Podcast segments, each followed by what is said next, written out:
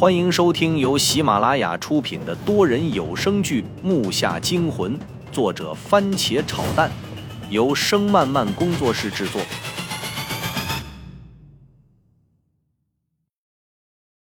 第三十三集。什么？我也愣了一下，到底怎么回事？谁会预料到我和父亲能回来？就算预料到了，引我们来的会是谁？怎么会？我们刚要往回跑，就听到身后传来砰砰砰的声音。这声音很有节奏。我和父亲同时回头看，看到水缸上那个木盖正上下的拍动着，不断的发出那种闷响。那，那是什么？我的声音有些颤抖，心里有个声音告诉自己快点跑。我也不知道。听着，我数一二三，咱们转身就跑。一、二，没等我答复，父亲已经开始数了。可刚数到二，就只听“砰”的一声巨响，缸上面的木盖直接碎了开来。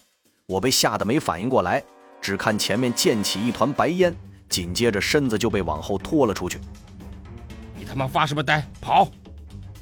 父亲的声音在耳边炸了开来，这下我才反应过来，顺着父亲的拉力撒腿就跑。可没跑几步，身后传来一股劲风，直奔我后脑。我来不及多想，往前一跃，连带把父亲一起按倒在了地上。只见到一个黑影人从脸上迅速掠了过去，然后就是一股腥风，差点把我熏晕过去。父亲一个翻身站了起来，伸手把我也拽了起来。你小心了，咱们要拼了！我起身刚想回答。但面前的东西让我把已到嘴边的话硬生生地咽了回去，这种感觉就是你刚想说什么，但根本说不出来，而且上齿与下齿还不停地触碰着，这种滋味真是不好受，胃里翻江倒海，真是快接受不了了。我看着眼前这个家伙，我见过，是那个视频里的，老爷果然把这东西拿出来。这个僵尸身上有着绿色的粘液。脸上的肉腐烂的如同开了花，我都不忍再看下去。空洞的眼眶，那仅留的几缕头发分散的粘在头上，身上裹着的铠甲好像被镶在了身上一样。我记得在视频里看时，他身上本是黝黑发亮，现在竟然烂成了这样。眼前这个家伙双手下垂着站在原地，空气此时完全凝结。果然是个养尸地，这里是巨阴脉。中计了，养尸脉，我好像听过。村子四周应该有许多坟地，村子有进出的地方，当然也就会有一些阴气作为漏网之鱼残留下来。这些漏下的都会汇集到一个地方。现在看来就是这样了。我正回想着，只看对面黑影一闪，那种速度就像黑暗里从你面前跳过一只猫一样。此时面门窜来一股阴风，辛辣之气呛得我猛地咳嗽了一下。但幸好反应快，本能让我右手一抖，无转了一圈，然后右手猛地抬起，当的一声轻响，那个古尸向后跳了回去，脑袋一个劲儿的向后缩。不用想了，他忌讳我手中的无。爸，这家伙什么做的呀？这无削铁如泥，他那么大力的挥到刀刃上。怎么什么事都没有啊？谁说的？你看他右手。父亲拿手电照向古尸的右手，此时古尸的右手不停地抖动着，本来五根齐长的手指现在就剩四根了，断开的那个部位正在外流着恶心的液体。哈哈，这下他完了。不过他身体也够硬的了。这时古尸显然不敢轻易再攻击我们，他就像一只猛兽一样。等待着出动的时机。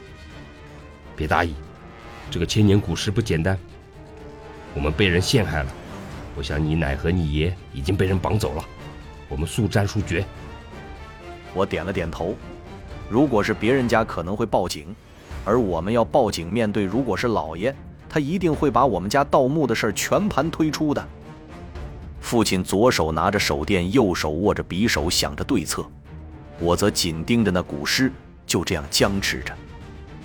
过了五分钟，父亲想起了什么一样，用嘴咬住刀，右手伸进背后的包里，掏出了三根荧光棒。这种荧光棒很粗，是专为照明所设计的。父亲迅速弄亮，扔向四周。古尸被这举动吓得向后退了数步。屋里顿时亮了起来。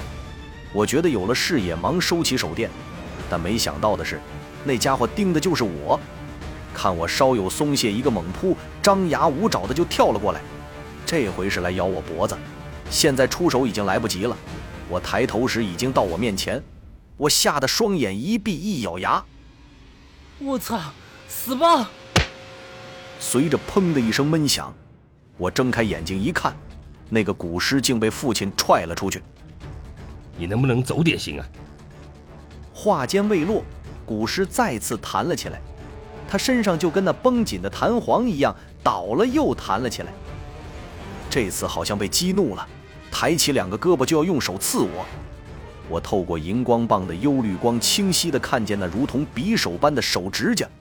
父亲反应也快，把匕首刀反拿了过来，直接卡在了他两根手指中间，双手用尽全力支撑住了身体。这回该轮到我出手。我猛地转身，借着转身的力，把吴甩着砍了出去。当初练这把刀时，唯一的诀窍就是用身上的力带动出刀的力，使人与刀形成统一，才能发挥出刀的效果。如果用蛮力砍，根本吹不动任何东西。这一击我还以为会成功，但就在刀快砍中目标时，古尸的另一只手机械地向我挥过来，当的一声迎上了我的砍击。但这一下要比前一下重好多，吴的整个刀身直接砍进了他的胳膊。木下惊魂多人有声剧，感谢您的收听，更多精彩内容，请听下集。